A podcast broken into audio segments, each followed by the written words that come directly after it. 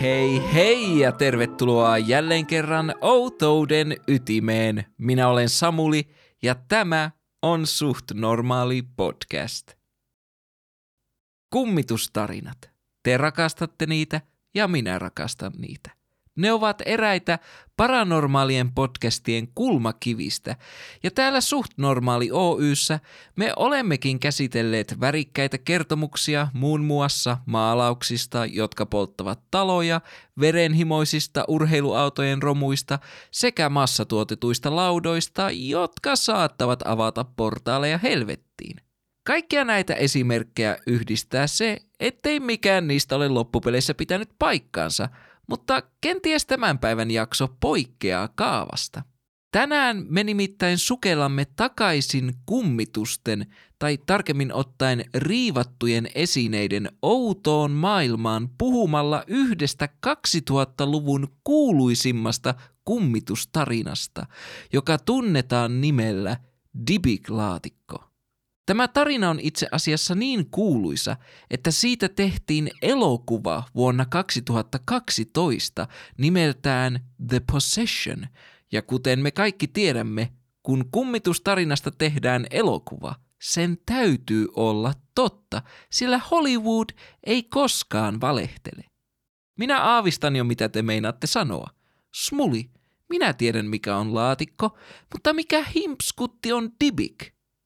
Dibik, joka kirjoitetaan D-Y-B-B-U-K tai D-I-B-B-U-K, on juutalaisessa kansanperinteessä esiintyvä paha henki, joka tunkeutuu elävän ihmisen kehoon vasten tämän tahtoa ja takertuu tämän sieluun kuin mikäkin paranormaali loinen. Jotta henkilö voisi tulla Dibikin riivaamaksi, hänen on täytynyt tehdä jotain syntistä, kuten vaikkapa kyseenalaistaa palavan pensaan olemassaolo, joka on kyllä synneistä ymmärrettävin, sillä tiedehän sanoo, ettei pensaat voi puhua. Ellei niissä väijy jonkinasteinen tonttu, mutta näissäkin tapauksissa pensas on enemmänkin puhujan pönttö kuin itse puhuja.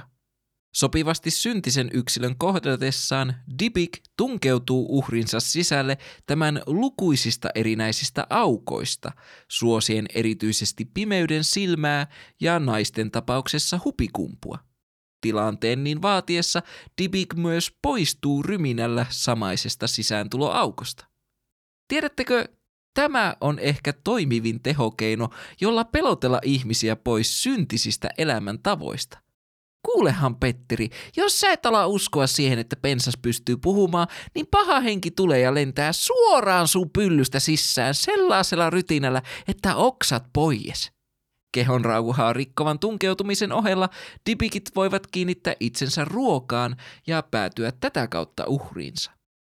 Dibikissä on siis kyse hieman samanlaisesta ilmiöstä kuin kristillisessä riivauksessa, mutta toisin kuin kristillinen riivaaja, joka on useimmiten demoni, Dibik on tuiki tavallisen kuolleen ihmisen henki. Miten siis tavan pulliaisesta voi tulla Dibik?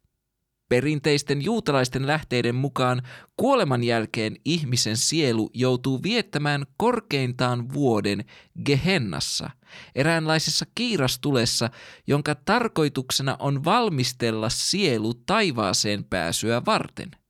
Erityisen syntiset tai pahat ihmiset eivät kuitenkaan ansaitse pääsyä Gehennaan, ja heidän sielunsa joutuvat viettämään määrittelemättömän ajan piinallisessa limbossa maan päällä.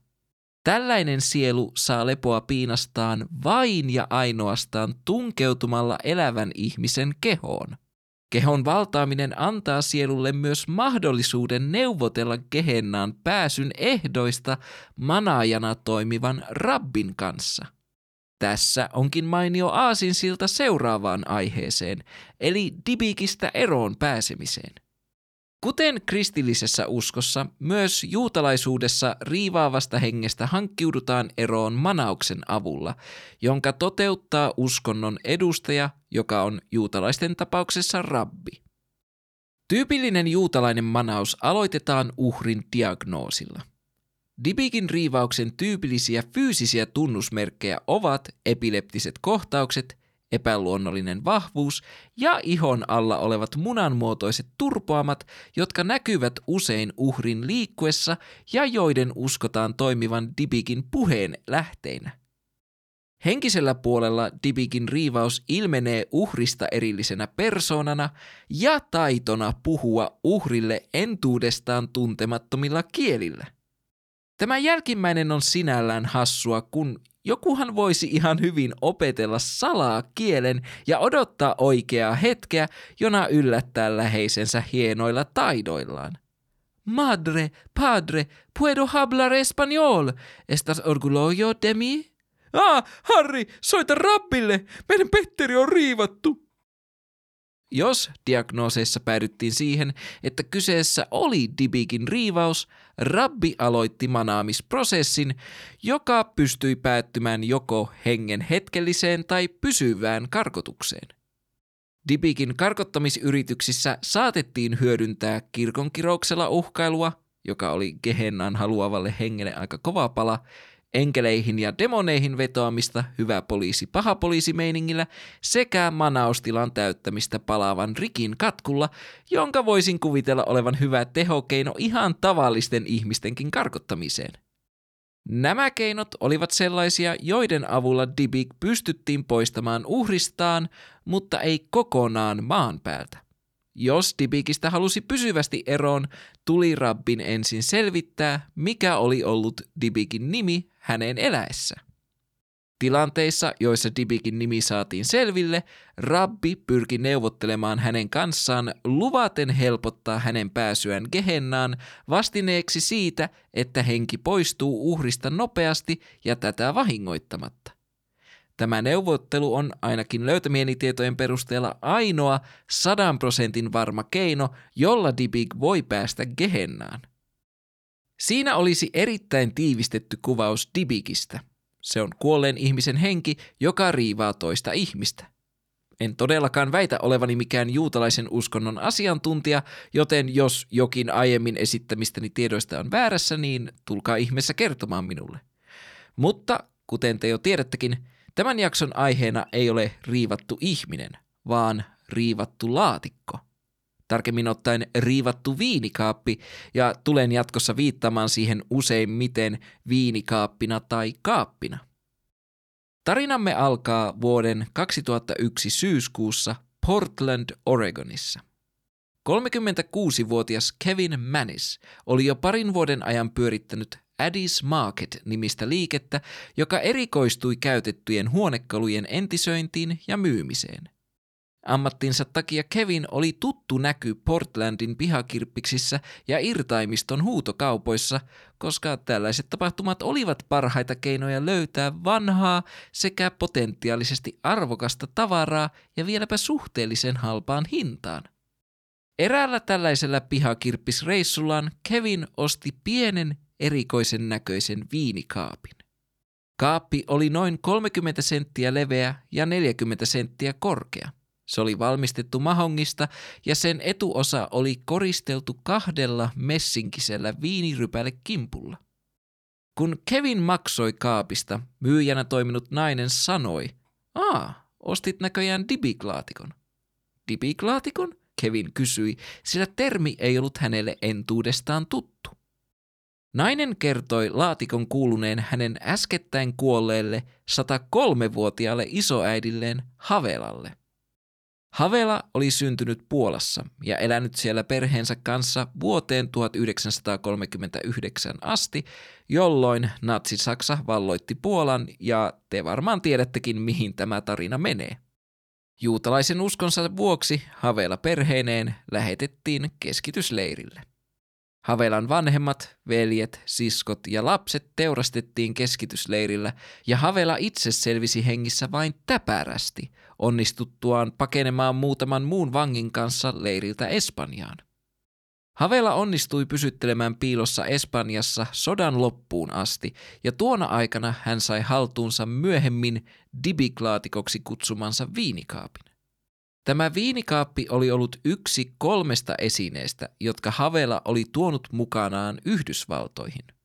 Yhdysvaltoihin päästyään Havela oli asettunut aloilleen ja perustanut perheen, jonka jäsenistä meillä ei ole mitään tietoa nimetöntä naispuolista lapsenlasta lukuun ottamatta.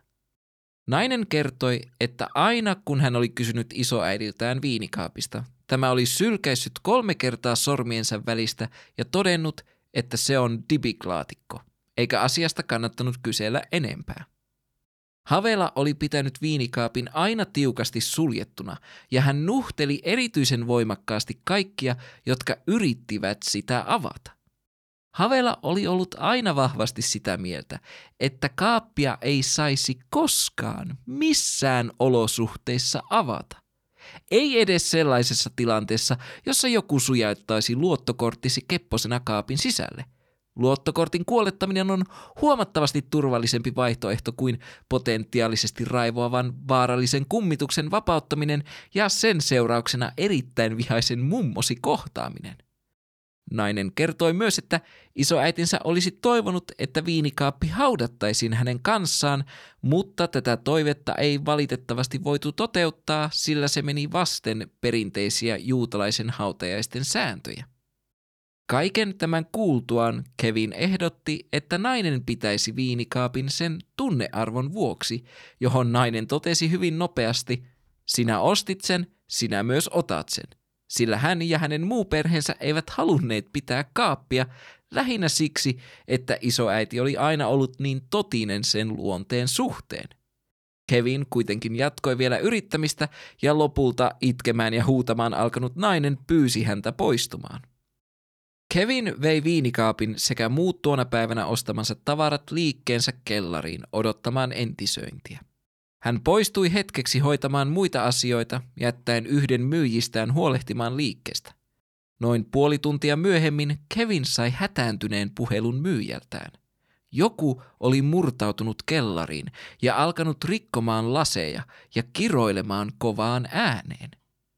Kevin kiirehti takaisin liikkeeseen ja löysi valtoimenaan itkevän myyjän nurkkaan käpertyneenä, mutta muuten kaikki oli hiljaista.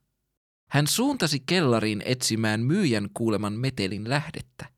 Heti portaat alas päästyään hänen sieraimiinsa tunkeutui vahva ja pistävä kissan pissan löyhkä, joka oli kummallista, sillä liikkeessä ei koskaan ollut eläimiä. Kellarissa Kevinia odotti kummallinen näky. Jokainen kellarin 19 lampusta oli räjähtänyt ja lasin siruja oli levinnyt ympäri lattiaa. Tajuttuaan, ettei kellarista voinut poistua muuten kuin portaita pitkin, hän kiiruhti takaisin ylös kysyäkseen myyjältä, oliko tämä nähnyt kenenkään poistuvan kellarista, mutta myyjä oli poissa. Kevin yritti ottaa yhteyttä myyjään keskustellakseen mystisestä välikohtauksesta, mutta tämä ei suostunut keskustelemaan asiasta eikä myöskään enää palannut takaisin töihin, vaikka tämä oli kerennyt työskennellä liikkeessä jo kahden vuoden ajan. Tuolloin Kevin ei vielä osannut yhdistää välikohtausta ostamaansa viinikaappiin. Hieman myöhemmin hän jatkoi alkuperäistä suunnitelmansa ja alkoi entisöimään kaappia, mutta ennen kuin hän voisi aloittaa, hänen piti nähdä, mitä kaappi piti sisällään. Niinpä hän teki sen, mitä aiempi omistaja oli aina kieltänyt tekemästä, ja avasi kaapin ovet. Kaapin sisältä hän löysi kaksi penniä 1920-luvulta, kaksi pientä narulla sidottua hiuskiekuraa, yhden ruskean ja yhden vaalean – pienen graniittipatsaan, johon oli kaiverrettu hebreankielinen sana shalom, kirjoitettu hebreankielisin kirjaimin, kultaisen viinipikarin, pienen kuivatun ruusunnupun ja oudon näköisen valurautaisen kynttiläjalan, jonka jalat olivat lonkeroiden muotoiset. Kevin säilöi nämä esineet erilliseen laatikkoon ja totesi, että kaappi on hyvä sellaisenaan, päättäen olla entisöimättä sitä. Hän alkoi puhdistamaan kaappia ja huomasi, että kaapin takaosaan oli kaiverettu hebreaksi Shema, jota pidetään yhtenä juutalaisuuden tärkeimmistä rukouksista. Syyskuu vierähti lokakuuksi, eikä liikkeessä tapahtunut mitään uusia kummallisuuksia satunnaista kissanpissan tuoksua lukuun ottamatta. Kaikki kuitenkin muuttui nopeasti ja dramaattisesti lokakuun lopulla. Lokakuun 31. päivänä vuonna 2001 Kevin oli luvannut viedä äitinsä hieman viivästyneelle syntymäpäivä lounaalle. Kun äiti saapui tuona päivänä Kevinin liikkeeseen, tämä vei hänet takahuoneeseen ja yllätti hänet lahjalla, hieman kuluneella, mutta silti erittäin tyylikkäällä viinikaapilla. Kevin antoi äitinsä tutkia kaappia rauhassa ja siirtyi toimistoonsa soittamaan puhelua. Noin viiden minuutin kuluttua eräs työntekijöistä syöksyi Kevinin toimistoon ja kertoi, ettei tämän äidillä ollut kaikki kunnossa. Kevin kiirehti takaisin takahuoneeseen ja löysi äitinsä istumasta penkillä, avoin kaappi vierellään. Äidin kasvot olivat täysin ilmeettömät ja kyyneleitä valui hänen poskiaan pitkin. Kaikista yrityksistä huolimatta äiti ei reagoinut mihinkään, eikä hän voinutkaan reagoida, sillä hän oli saanut aivohalvauksen. Aivohalvauksen seurauksena Kevinin äiti kärsi osittaisesta halvautumisesta, eikä kyennyt kommunikoimaan verbaalisti. Hän kuitenkin ymmärsi, mitä hänelle sanottiin ja pystyi vastaamaan osoittamalla kirjaimia ja tavuttamalla sanoja, jotka hän halusi sanoa. Kevin vieraili seuraavana päivänä äitinsä luona sairaalassa ja kysyi, kuinka tämä voi. Äiti oli alkanut kyynelehtiä osoittain kirjaimia N, O, G, I, F, T, no gift, eli ei lahja. Kevin ajatteli, että äitinsä piikitteli häntä siitä, ettei hän ollut tuonut hänelle syntymäpäivälahjaa. Niinpä hän muistutti äitiään edellisenä päivänä antamastaan viinikaapista. Tämä tuntui saavan äidin pois tolaltaan, ja hän vastasi H, A, T, E, G, I, F, T, hate gift, eli vihaa lahjaa. Kevin kertoi olevansa pahoillaan siitä, ettei äiti pitänyt lahjasta ja lupasi antaa tälle paremman lahjan, jahka tämä paranee. Vaikka Kevinin äiti oli kertonut hänelle hyvin epäsuoran suoraan, että kaapissa oli jotain pahasti vialla, hän ei vieläkään osannut yhdistää tapahtunutta kaappiin, saatikkaan mihinkään paranormaaliin. Hieman tämän jälkeen Kevin antoi kaapin siskolleen, joka piti sitä noin viikon ajan ja palautti sen. Siskon mukaan kaapin ovet eivät yksinkertaisesti suostuneet pysymään kiinni, aivan kuin niiden jousissa olisi vikaa. Tämä ihmetytti Keviniä, sillä kaappi oli sen verran vanha, ettei sen ovissa ollut minkäänlaisia jousimekanismeja. Seuraavaksi Kevin antoi kaapin veljelleen ja tämän vaimolle, jotka pitivät sitä kolmen päivän ajan ja palauttivat sen. Veljen kertomuksen mukaan kaapista oli kantautunut raikas kukkainen tuoksu, kun taas tämän vaimon mukaan kaapista lemusi pistävä kissan pissan tuoksu. Kaapin seuraava epäonninen omistaja oli Kevinin tyttöystävä, joka oli pitänyt sitä huimat kaksi päivää ja palauttanut sen mainitsemattomista syistä ja vaatinut, että Kevin myy kaapin miten. Samaisena päivänä Kevin onnistui myymään kaapin muuan keski-ikäiselle pariskunnalle ja kolmen päivän kuluttua, kun Kevin oli saapumassa töihin, hän huomasi, että kaappi oli jätetty liikkeen oven eteen ja sen päällä oli lappu, jossa luki Tämä pitää sisällään pahaa pimeyttä. Kevinillä ei ollut harmainta aavistustakaan siitä, mitä tällä tarkoitettiin, ja sen sijaan, että hän olisi antanut kaapin tulla jälleen kerran bumerangina takaisin, hän päätti viedä sen omaan kotiinsa. Tämä ei kuitenkaan osoittautunut kovinkaan fiksuksi ideaksi, sillä tuona yönä hän näki erittäin kummallisen unen. Unessa hän oli kävelemässä läheisen ystävänsä kanssa, ja kun hän kääntyi katsomaan ystävänsä silmiin, tämä muuttui hänen silmiensä edessä vanhaksi, demonisen näköiseksi eukon käppänäksi, joka alkoi piestä häntä kuin mitäkin pinjaattaa. Kun Kevin heräsi painajaisesta, hän löysi mustelmia ja naarmuja niistä paikoista, joita demoni eukko oli piessyt. Tämä painajainen toistui joka ikinen yö kahden vuoden ajan vuoteen 2003 asti, eikä hän koko tänä aikana osannut yhdistää painajaisiaan tähän kissanpissan hajuiseen kaappiin. Jopa minä, kovan luokan skeptikko, olisin kahden vuoden jälkeen osannut pistää yhden yhteen ja tullut siihen tulokseen, että kaikki tämä kakkelsoni alkoi vasta, kun viinikaappi ilmestyi elämääni, joten sen täytyy olla kaiken pahan alku. Mutta ei. Kaksi vuotta yöllisiä pieksemisiä ja kissanpissa ei tuntunut Kevinillä missään. Joskus vuoden 2003 toukokuun aikoihin Kevinin sisko, veli ja tämän vaimo tulivat hänen luokseen yökylään. Seuraavana aamuna hänen siskonsa valitteli yöllä näkemästään kamalasta painajaisesta, jossa hänet oli piessyt demoninen eukko ja mikä kummallisinta, tämä ei ollut ensimmäinen kerta, kun hän oli kyseisen unen nähnyt. Kevinin veli ja tämän vaimo jähmettyivät siskon tarinan kuultuaan, sillä hekin olivat nähneet tuon samaisen unen useampaan otteeseen. Keskustellessaan tästä yhteisestä painajaisesta he tajusivat, että heillä kaikilla oli yksi yhteinen tekijä. Painajaiset olivat tapahtuneet vain ja ainoastaan silloin, kun he olivat olleet viinikaapin kanssa samassa tilassa. Ja vihdoinkin Kevin tajusi sen, mikä oli ollut kaikille muille ilmi selvää. Kaiken takana oli se pahuksen viinikaappi. Minä en vaan pysty käsittämään tätä Kevinin ajatuksen juoksua. Työntekijä ottaa lopputilin miltei heti viinikaapin tultua liikkeeseen. Äiti saa aivohalvauksen. Kissan pissa tuoksuu kaikkialla kaiken aikaa. Yöllisiä pieksemisiä kahden vuoden ajan. Äh, sitä sattuu ja tapahtuu. Yhteisiä painajaisia sisarusten kanssa.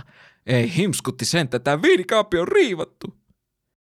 Viinikaappikin tuntui aistivan, että se oli saatu kiinni itse teossa, sillä tämän ahaa-elämyksen jälkeen Kevin alkoi nähdä varjoihmisiä ympäri taloaan. Hän ei kuitenkaan ollut vielä valmis luopumaan viinikaapista, joten hän yritti minimoida sen temppuilua viemällä sen ulkovarastoon.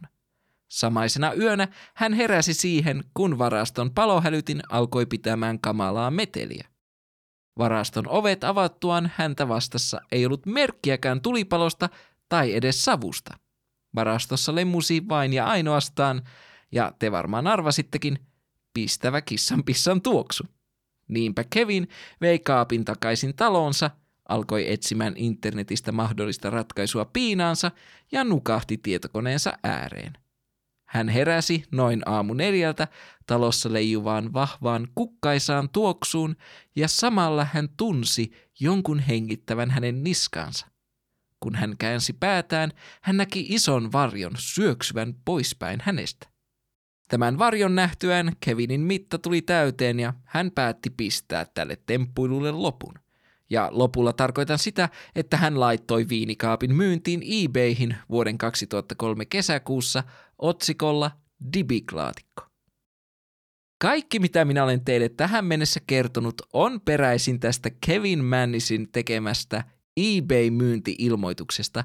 Ja rehellisesti sanottuna, jos minä löytäisin tuollaisen tarinan myynti-ilmoituksesta, niin minun ensimmäinen ajatukseni olisi se, että nyt on entisöjä nuuhkinut pikkaisen liikaa lakkaa kerta jauhaa tuollaista kakkaa.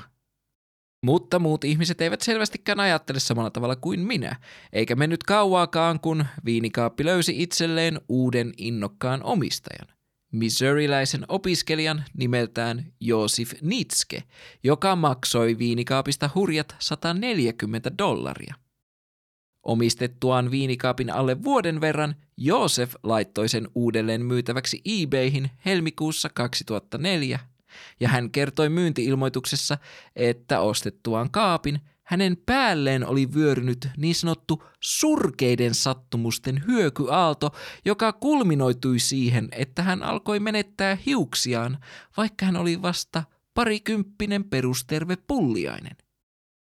Tiedättekö, Mä en haluaisi olla mikään ilonpilaaja, mutta se, että parikymppisenä perustervenä pulliaisena alkaa menettää hiuksia, ei vaadi mitään kirottuja esineitä – Siihen tarvitaan vain hyvät geenit ja aivan törkeästi stressiä, enkä siis todellakaan puhu kokemuksesta.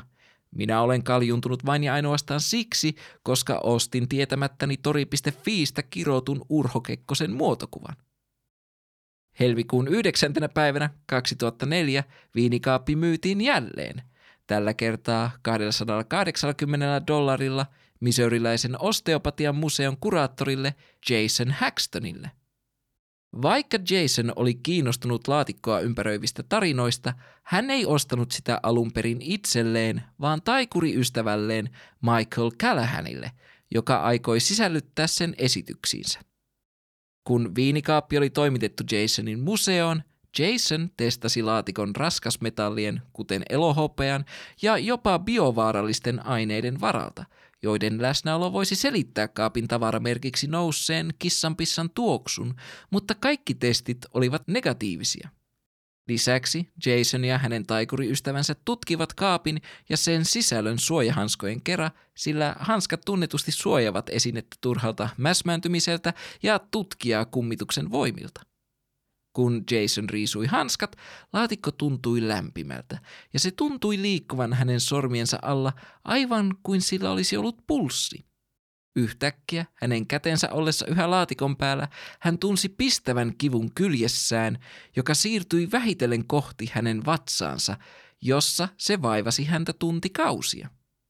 Viinikaapin saapumisen jälkeisenä yönä Jason näki unta lukuisista haavojen turmelemista kasvoista, ja kaikki nämä kasvot muuttuivat lopulta valkotukkaiseksi, demonisen näköiseksi eukonkäppänäksi, joka katseli häntä onttoine silmineen ja päätyi pieksemään tätä. Päivien sisällä viinikaapin saapumisesta museoon useita henkilökunnan jäseniä kohtasi surkeiden sattumusten sarja – Eräs työntekijä jopa kertoi, että hänen isovanhempansa olivat kuolleet miltei heti kaapin saapumisen jälkeen. Sattumaako? En usko. Ei mennyt kauaakaan, kun työntekijät olivat tulleet siihen tulokseen, etteivät he halunneet kaappia lähellekään museota. Niinpä Jason vei kaapin säilöön autonsa ja päivän sisällä hänen autonsa täyttyi pistävästä kissanpissan tuoksusta. Hän yritti seuraavaksi toimittaa kaapin taikuri ystävälleen, mutta tämä vetosi joka kerta sairauteen tai aikatauluongelmiin, jotka estivät tätä noutamasta kaappia. Tässä on tärkeä opetus kaikille kuuntelijoille. Älkää koskaan luottako taikureihin. He saattavat vaikuttaa teidän tavaroistanne kiinnostuneilta, mutta H-hetken tullessa he tekevät aina katoamistempun. Nyt kun museo sekä taikuri olivat todenneet, ettei heitä kiinnostunut näyttää kaapille paikkaa, Jason päätti viedä sen kotiinsa. Pian Jason, hänen vaimonsa ja heidän kaksi lastansa alkoivat kokea erilaisia selittämättömiä ilmiöitä. Talo kylmeni ja pysyi kylmänä riippumatta siitä, kuinka korkealle he nostivat lämmitystä. Eräänä päivänä Jason ja hänen poikansa näkivät varjon laajenevan ja ajelehtivan lattian poikki, vaikka huone oli kirkkaasti valaistu. Mutta se, mikä todella pelotti Jasonia, oli hänen terveytensä. Hän alkoi kärsiä näköongelmista ja nielemisvaikeuksista. Hänellä oli myös ajoittain päästä varpaisiin ulottuvia ihottumia, jotka katosivat ja ilmestyivät yhtäkkiä yhä uudelleen ja uudelleen. Jason ei ollut omien sanojensa mukaan koskaan sairas, ja nyt häntä alkoi todenteolla pelottaa. Kesäkuussa 2004 Jason oli työmatkalla Portlandissa ja järjesti tapaamisen Kevin Manisin kanssa löydettyään tämän numeron verorekisteristä. Kevin oli yrittänyt parhaansa mukaan unohtaa koko viinikaappi hässäkän ja yllättyi kuullessaan, että hänen alkuperäisestä myyntiilmoituksestansa oli tullut viraali hitti yli 140 000 katselukerralla. Jason ja Kevin bondailivat viinikaappiin liittyvillä kokemuksillaan ja he menivät yhdessä niin sanotulle Dibiklaatikko-kiertueelle, jossa he vierailivat muun muassa Kevinin liikkeessä, jonka valot kirottu kaappi oli räjäyttänyt, ja he yrittivät myös etsiä taloa, jonka pihalta Kevin oli laatikon alun perin ostanut, mutta taloa ei tuntunut olevan olemassakaan. Tämä seikkailu viinikaapin alkulähteelle ei kuitenkaan tuonut minkäänlaista helpotusta Jasonin alati paheneviin terveysongelmiin. Hänen ihottumansa olivat pahentuneet ja hän oli alkanut yskiä verta. Hän päätyi pyytämään apua ongelmiinsa sähköpostin välitykseltä eräältä Wiccan asiantuntijalta, joka suositteli häntä tekemään puhdistusrituaalin. Niinpä eräänä synkkänä syysiltana Jason laittoi itselleen rentouttavan merisuola- ja basilikakylvyn, jossa marinoiduttuaan hän yskäisi ulos suuren määrän oletettavasti paranormaalia limaa. Tämän jälkeen hän rukoili kreikkalaista jumalatarta Hekatea auttamaan häntä, uhitellen samalla viinikaapille, että hän tulee vielä päihittämään sen. Mutta miten hän tulisi päihittämään Dibiklaatikon?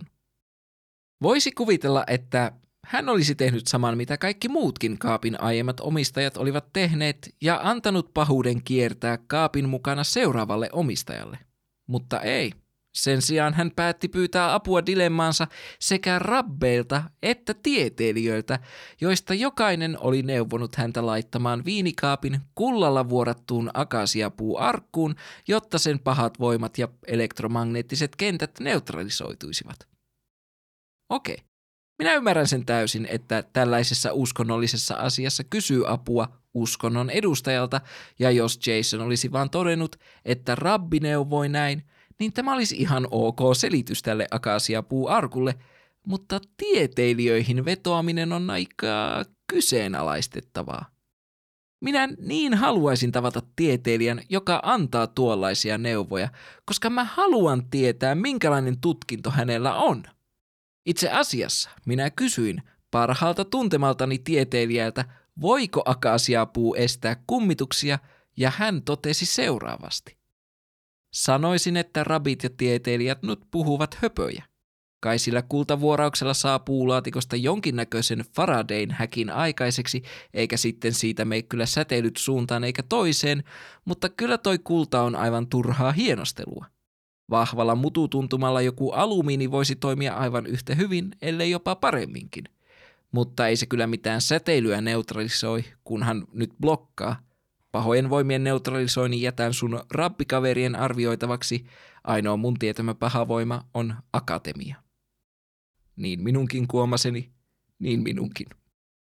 Valitettavasti minulla ei ole rappikaveria, jolta voisin kysyä vastausta tähän pahan voimien neutralisointiin, mutta ainakin tiedetuttavani on sitä mieltä, että tämä kullalla vuorattu akasiapuuarkku tuskin neutralisoi pahoja voimia, tosin elektromagneettiset kentät se estää suht hyvin. Tässä on toki tärkeää tiedostaa, että elektromagneettisilla kentillä tai säteilyllä ei ole mitään todistettavaa yhteyttä riivattuihin esineisiin. Mutta jatketaan tarinaa. Eri lähteiden välillä on vaihtelua siitä, mitä Jason teki seuraavaksi. Hän joko hautasi tämän Wannabe-liiton arkkiin säilytyn kaapin, tai sitten hän säilytti sitä jossain komeroidensa perukoilla. Itse uskoisin, ettei hän sitä haudannut, sillä hän kertoo, että akasia-arkkuun telkeämisen jälkeen kaappi alkoi erittää todella miellyttävää tuoksua, ja hän uskoi, että Dibik yritti houkutella häntä päästämään sen vapaaksi. Tässä vaiheessa tarinaa viinikaapin kepposet on saatu jotenkuten hallintaan, joten Jason päätti lyödä Dibiklaatikon tarinalla rahoiksi. Vuonna 2011 Jason kirjoitti kokemuksistaan tämän jaksonkin lähteenä toimineen kirjan The Dibig Box, joka oli äärimmäisen kuiva ja itsensä kanssa ristiriidassa oleva paketti. Vuonna 2004 hän myi dibiklaatikkona tunnetun viinikaapin elokuvaoikeudet ja kahdeksan vuotta myöhemmin vuonna 2012 Hollywood pärskäytti valkokankaille äärimmäisen keskiverron kauhuelokuvan nimeltä The Possession. Kyseisen elokuvan ohjaaja Ole Bornedal väittää, että elokuvan tuotannon aikana tapahtui todella outoja asioita. Hän kuvailee seisoneensa syttymättömän neonvalon alla, joka yllättäen räjähti, ja kertoo, että viisi päivää kuvausten päättymisen jälkeen kaikki elokuvan rekvisiitto tuhoutui salaperäisessä tulipalossa. Tämä ei käy minulle millään tavalla järkeen, koska itse dipiklaatikko ei koskaan ollut elokuvan kuvauspaikalla, joten miten se on voinut vaikuttaa tuotantoon – sitä paitsi, eikö sen akasiapuu-arkin pitänyt estää tätä kaikkea tapahtumasta, vai yritetäänkö tässä väittää, että rabit ja tieteilijät valehtelivat? Meillä ei ole mitään tarkkoja lukuja siitä, miten paljon Jason Haxton tienasi viinikaapin tarinalla, mutta uskoisin sen olevan ihan kiitettävä summa, sillä hän on myöhemmin nimittänyt kaappia toiveiden laatikoksi, joka oli pikemminkin siunaus kuin kirous. Tämä on aika kummallinen näkökulma, kun otetaan huomioon se, että viinikaapin läsnäolo oli väitetysti saanut hänet yskimään verta. Ei kuulosta kovin kivalta siunaukselta, ellei kaikki ole ollut valhetta. Mistä tulikin mieleeni?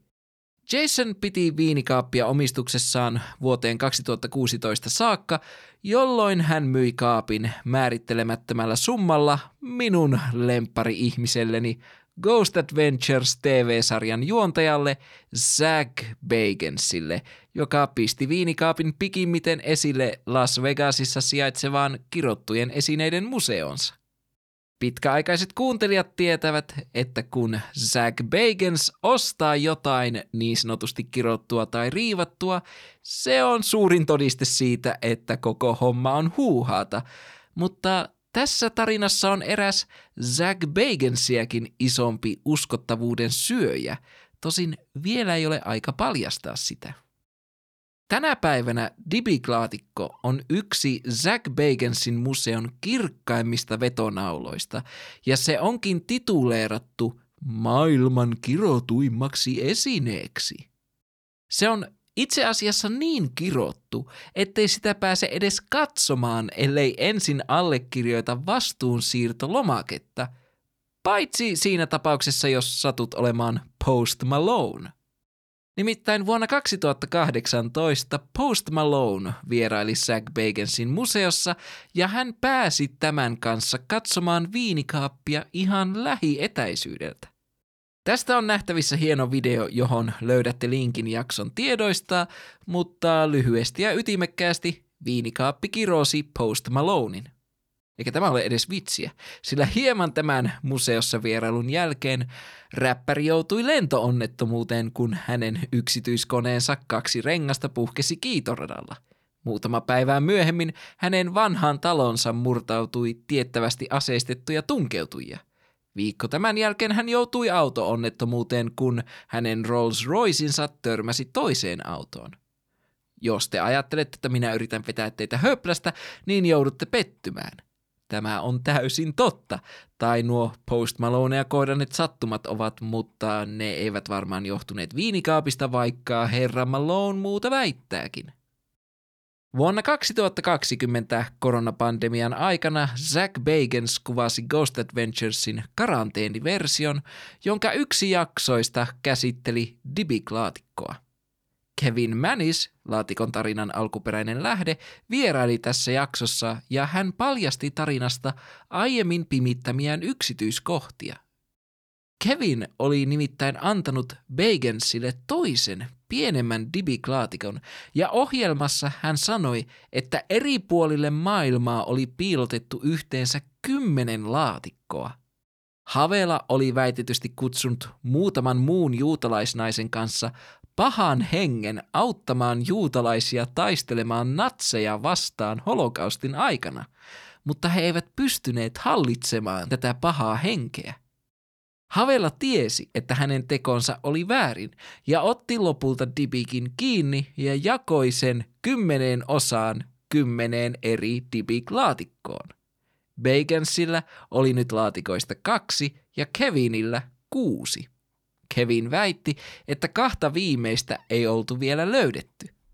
Jos kaikki kymmenen laatikkoa tuotaisiin koskaan yhteen, maailmaan vapautuisi pahuus, jollaista ei olla koskaan aiemmin nähty. Hetkinen, siis, siis, siis mitä? Minkä helkkari nörri mörriäisen havela ja kumppanit ovat noihin laatikoihin tunkeneet? Itse saatanan? Ja jos vastaus tähän on kyllä, niin minä olen yllättynyt siitä, miten nätisti hänet voi jakaa parilliseen määrään laatikoita. Luonnollisestikin tuossa Ghost Adventuresin karanteenijaksossa Zack Bagans avasi viinikaapin ja tuli saman tien kirotuksi, mutta hän joutui miltei joka jaksossa riivatuksi tai kirotuksi, joten ei siitä sen enempää. Nyt, rakkaat kuuntelijat, on aika kysyä. Onko tämä Dibiklaatikon tarina totta? Ei ole. Tuo nyt ei varmaan tullut teille millään tavalla yllätyksenä, mutta tällä kertaa voin todistaa tämän aukottomasti. Viinikaapilla eniten rahoiksi lyönyt Jason Haxton päätti tutkia kaapin taustoja ja hän toteaakin Dibiklaatikko-kirjassaan, että tämä Kevin Manisin esittämä tarina on täyttä shaibaa. Kirjassa esitetään kaksi keskeistä tekijää, jotka kyseenalaistavat alkuperäisen tarinan totuudenmukaisuutta. Ensimmäinen näistä on yksityiskohtien puute tai tarkemmin ottaen Kevin Manisin haluttomuus jakaa yksityiskohtia. Kevin oli ollut halukas jakamaan Jasonille tarinasta vain sellaisia yksityiskohtia, joita hän oli jo aiemmin kertonut. Häneltä oli hyvin vaikea saada irti mitään uutta tai sellaista tietoa, jonka avulla jo esitettyjä väittämiä voisi todentaa. Hyvänä esimerkkinä tästä on viinikaapin alkuperäinen omistaja. Kevin kertoi hyvin avoimesti kyseessä olleen vanha juutalainen nainen nimeltään Havela, mutta Jason halusi tietää myös tämän sukunimen. Vasta pitkän vääntämisen jälkeen Kevin kertoi Havelan sukunimeksi Jewiski. J-E-W-I-S-K-I. Jewiski. Ja vaikka Jewiski onkin täysin oikea nimi, se kuulostaa hätäisesti keksityltä ja jopa kevyesti stereotyyppiseltä sukunimeltä aivan kuin Johnson tai Virtanen.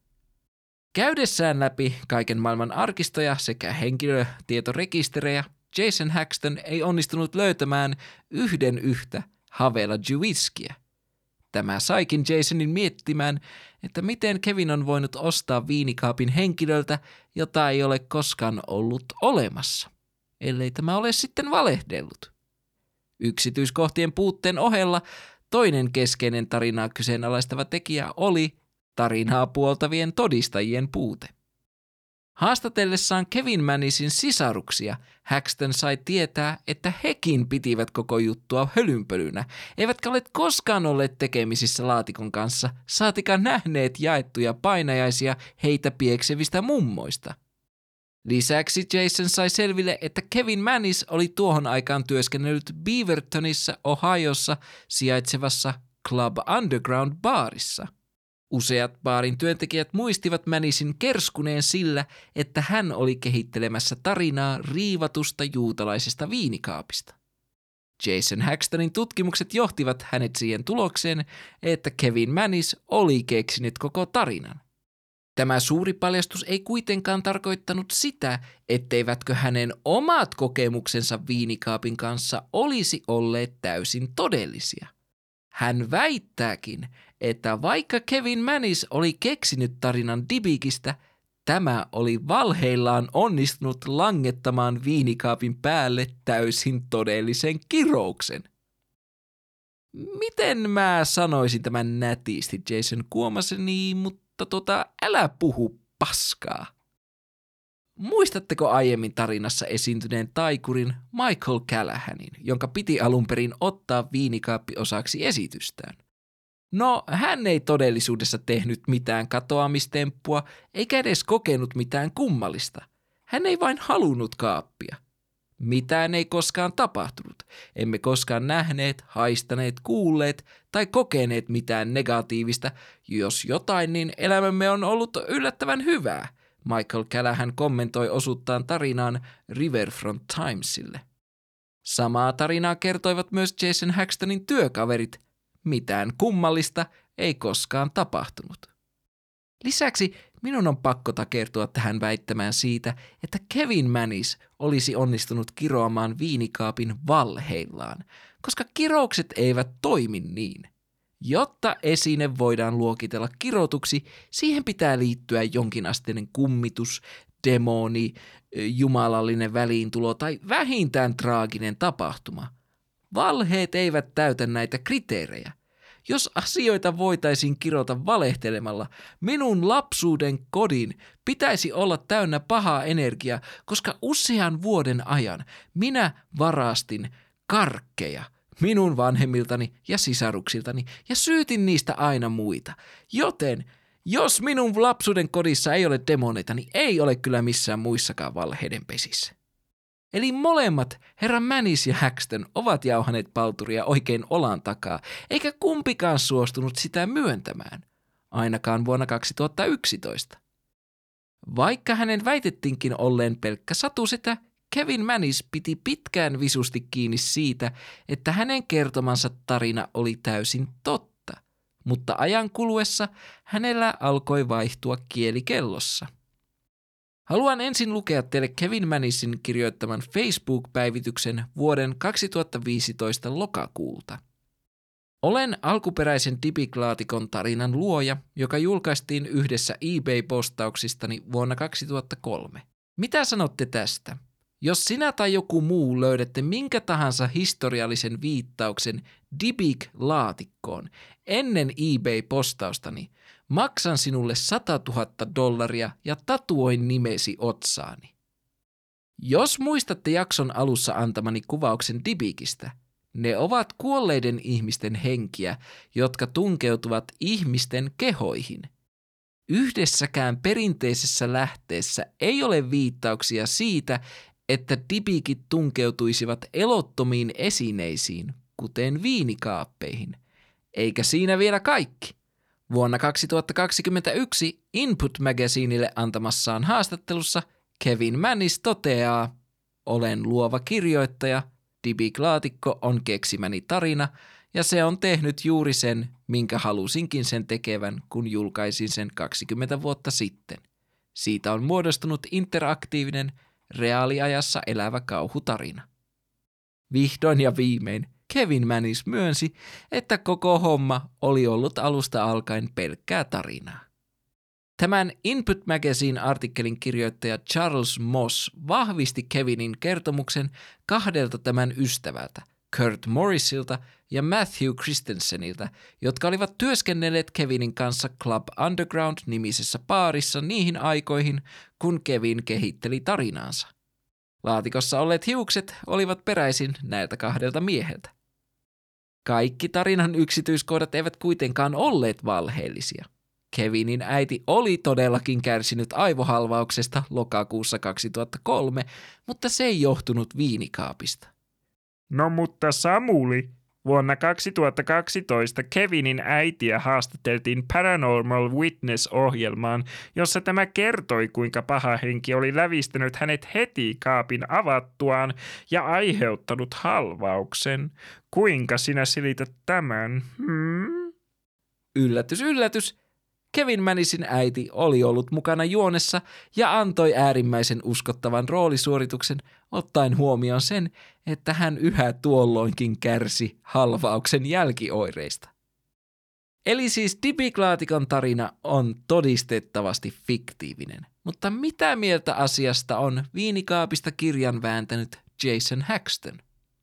Yllättäen hän yhäkin väittää, että se, mitä hänelle tapahtui, oli täysin todellista ja että Kevin oli valheillaan kironnut viinikaapin.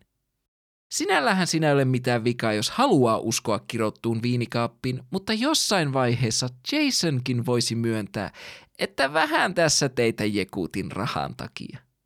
Molemmat Kevin Manis ja Jason Haxton ovat tienanneet Dibiklaatikon tarinalla sievoisia summia rahaa, ja valtaosa tienesteistä on valunut Haxtonin pussiin. Tässä vaiheessa molemmat miehet ovat tienanneet kaiken, minkä he voivat, ja Haxtonkin voisi heittää hanskat tiskin ja myöntää, että homma on huuhaata. Paljon ymmärrettävämpää on se, jos Zack Bagan yhä puolustaa Dibiklaatikon aitoutta, koska hän tienaa sillä rahaa yhä tänäkin päivänä. Siitä tulikin mieleeni. Mitenkä Zack kommentoi asiaa? Dibiklaatikon omistamisen jälkeen lukemattomat ihmiset ovat kokeneet sen kanssa jotakin. En pelkästään minä, vaan myös museon henkilökunta, työtoverini, vierailijat ja erityisesti Post Malone. Uskon, että Dibiklaatikossa on niin paljon muutakin, ja alkuperästään riippumatta se on hyvin kirottu ja paha. En ole yllättynyt, että se aiheuttaa jatkuvasti kiistoja ja konflikteja. Dibiklaatikko on aina herättänyt kysymyksiä, ja tämä kasvattaa sen tarinaa. Hyvä Säk, älä koskaan lakkaa uskomasta, sillä jos Helina Keiju voidaan herättää henkiin uskon voimalla, niin pahus vie sinä saat kirotuksi sen viinikaapin. Tosin Minun on pakko sanoa, että vuosimallin 2018 Post Malone ei ehkä ole mikään luotettavin riivauksen mittari. Tyyppi oli kuitenkin noihin aikoihin aika kovan luokan pössyttelijä, joten hänet on korkeintaan voinut kirota poltettujen sätkien kummitukset eikä fiktiivinen viinikaappi Dibik. Minunkin täytyy myöntää, että vaikka Dibik-laatikon tarina onkin fiktiivinen, niin se ei selitä kaikkia sen ympärillä tapahtuneita outoja kokemuksia, mutta onneksi psykologia selittää. Ne henkilöt, jotka vakavissaan väittävät dibiklaatikon aiheuttaneen heille erinäisiä ongelmia, ovat mitä todennäköisemmin jo etukäteen uskoneet kaapin tarinaan ja täten pistäneet kaikki vähänkään huonot sattumat kaapin piikkiin. Toisin sanoen, he ovat kokeneet tulleensa kirotuksi, koska he ovat olettaneet, että näin tapahtuu. Vaikka me menisimme sillä ajatuksella, että vain Kevin Manisin alkuperäinen tarina on valheellinen ja kaikki alkuperäisen eBay-myynnin jälkeinen todellista, niin silti viinikaappi ei olisi voinut olla riivattu sellaisella tavalla, kun tarina väittää. Ensinnäkään se ei lähtökohtaisesti voisi olla Dibikin riivaama, koska ne eivät riivaa esineitä, joten sen todellinen riivaaja voisi olla mikä tahansa negatiivisesta energiasta Pazuzuun – Kuitenkin kaikki nämä viinikaappiin liitetyt tarinat rakentuvat Dibik-narratiivin päälle, joten ne ovat kaikki lähtökohtaisesti valheellisia. Harvoin tulee kohdattua tällaista kummitustarinaa, jossa alkuperäinen lähde avoimesti myöntää keksinensä koko höskän, ja omalla tavallaan on hienoa nähdä, että edes totuus ei tunnu hidastavan tarinan legendan kasvua. Minun on pakko nostaa hattua Kevin Manisille – hän keksi hyvän kummitustarinan, joka tulee elämään vielä vuosikymmenien ajan täytenä totena paranormaaleissa piireissä. Siinä olikin Dibiklaatikon äärimmäisen kiinnostava ja fiktiivinen tarina. Toivottavasti teillä oli yhtä mukavaa jaksoa kuunnellessa kuin minulla oli sitä tehdessä. Ja hei, toivottavasti nautitte tästä tämän minun pitkän sairasloman jälkeen. Itse asiassa – jos teillä on mielipiteitä tähän jaksoon liittyen, niin tulkaa kertomaan minulle niistä Instagramissa at suhtnormaalipodcast ja painakaa siellä sitä seuraa näppäintä. On taas aika sanoa hetkeksi hei hei, mutta onneksi me tapaamme taas pian outouden ytimessä.